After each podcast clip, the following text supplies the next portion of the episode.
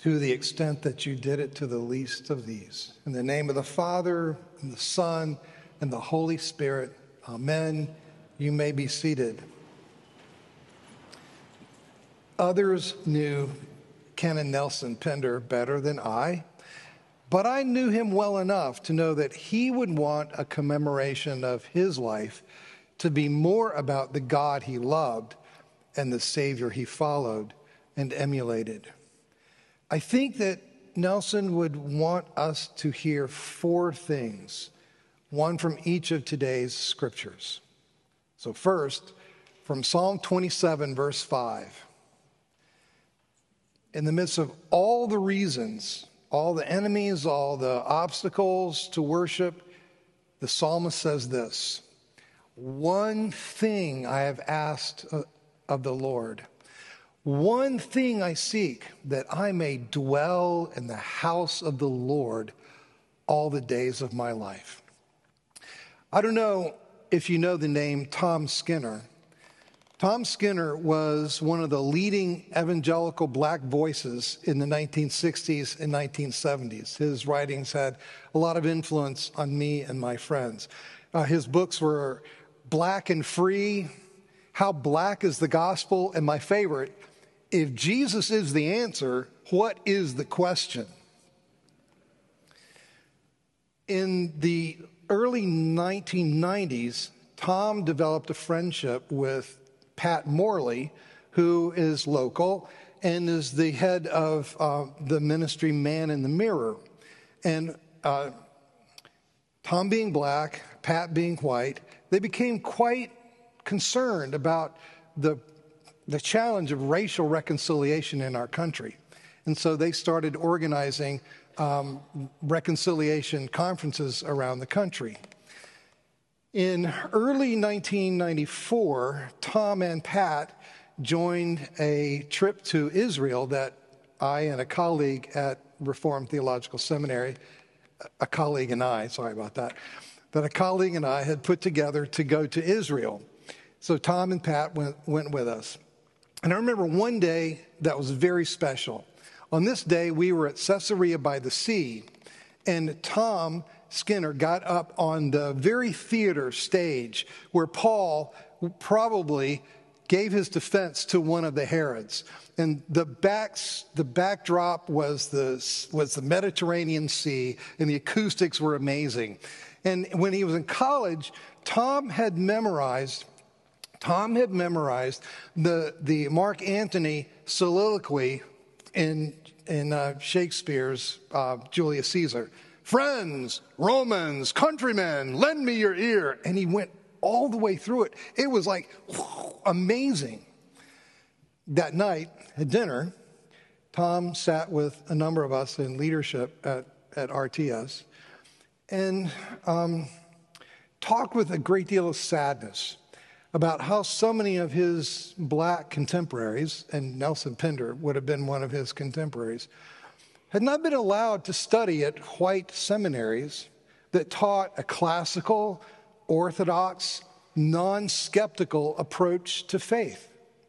Praise be, Nelson Pinder found his way to Nashotah House in Wisconsin, one of the great Episcopal Anglican seminaries where Nelson learned to love Jesus and his word deeply and to worship richly, shaped by the spirit of the Orthodox Oxford Anglo Catholic movement. I'm grateful for a place like that that so shaped him and that is currently shaping our dear brother Wes Dubik. Nelson Pinder could take up his cross because he knew beyond the shadow of a doubt that Christ's cross was for him. Nelson Pinder could offer his own fragrant offering because he breathed the fragrance of Christ's own offering in worship. Nashotah House taught him to behold the fair beauty of the Lord that Psalm 27 speaks about. And so Nelson could offer a beautiful Lord to people. Praise be. Second, Isaiah chapter 6, verse 8. Here I am, Lord. send me. Impelled by his vision of the holy grandeur of God and touched by the burning, refining mercy of God, Isaiah was thrust into a world that would resist his message, ears that would not hear, eyes that would not see. Nonetheless, Isaiah was called to press ahead and look for the holiness and the mercy of God to manifest themselves. And so it was with our brother Nelson Pinder. His Here I Am, Send Me brought him in 1959 to a racially divided Orlando. Now, just two years prior to that, I was a kindergartner in Inverness, just up the road, where my dad was county principal in Citrus County. My dad was kindergarten was principal to me in kindergarten, and if you know her, the person who is now Deacon Pat Roberts was a senior at, at Citrus County High School. I remember, and what I remember, one of the one of the things I remember most about those days in Inverness was the grocery store that had three bathrooms and two drinking fountains. That message was not lost on this five year old. Nelson describes getting off the plane in Orlando and trying to hail a cab, only to be told he'd have to wait for a colored cab because here in Orlando, whites and blacks don't mix. And then when he tried to order a cup of coffee, while he waited for the, next, for the taxi that would take him, he was refused service. Later, Nelson was to say, I knew that this was a great opportunity for me to do great missionary work, even if it meant, as he knew his service in the army in Korea had meant, a willingness to die. And indeed, there was a time his car was bombed. And there was a time he was nearly run over by a car with the driver speeding by yelling, K, K, K. But as he had observed when he showed up here at age 27. His own actual boss had lived to 30, so he figured he probably had a few years left. And so it must needs be with you and me, pressing ahead with our, here I am, send me, looking for the holiness and the mercy of God to manifest themselves. Give me an amen.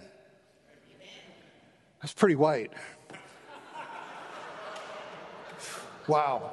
Give me an amen. There you go. Now we're talking.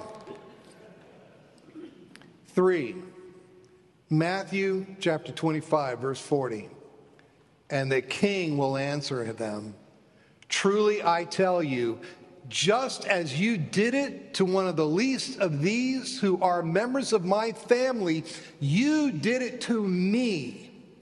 One of the things that was remarkable about Nelson Pinder was that when you were in his presence, he made you feel like you were important to him, like he heard you, like he saw you. That's because he took Jesus' words seriously.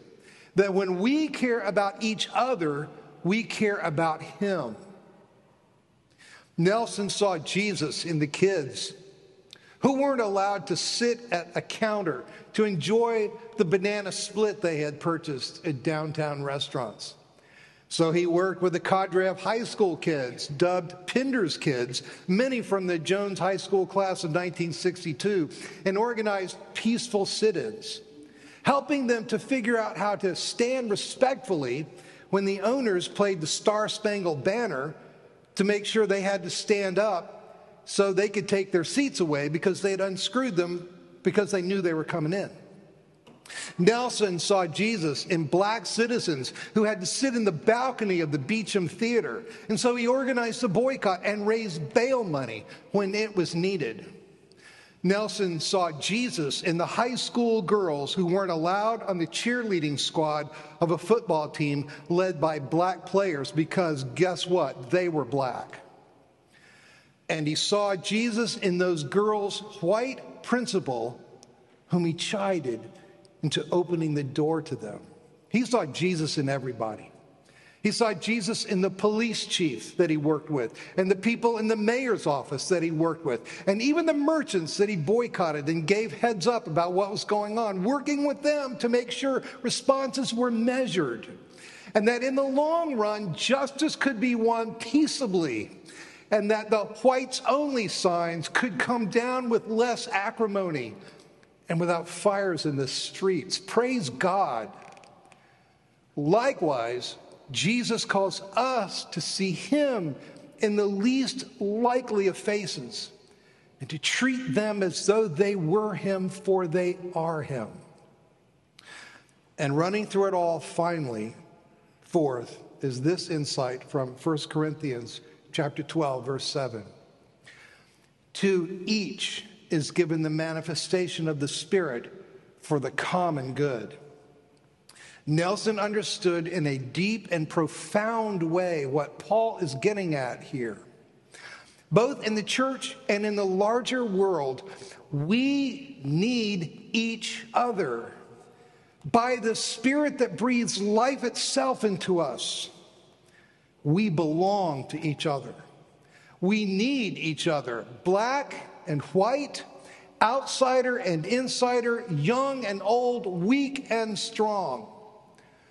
Two quotes from Canon Pinder will have to suffice. I want my memories to be healed so that I can forgive and grow to help people realize and help people realize how wrong they were. Two wrongs don't make a right, they just make a fight. Two wrongs don't make a right, they just make a fight. Amen? Amen? There we go.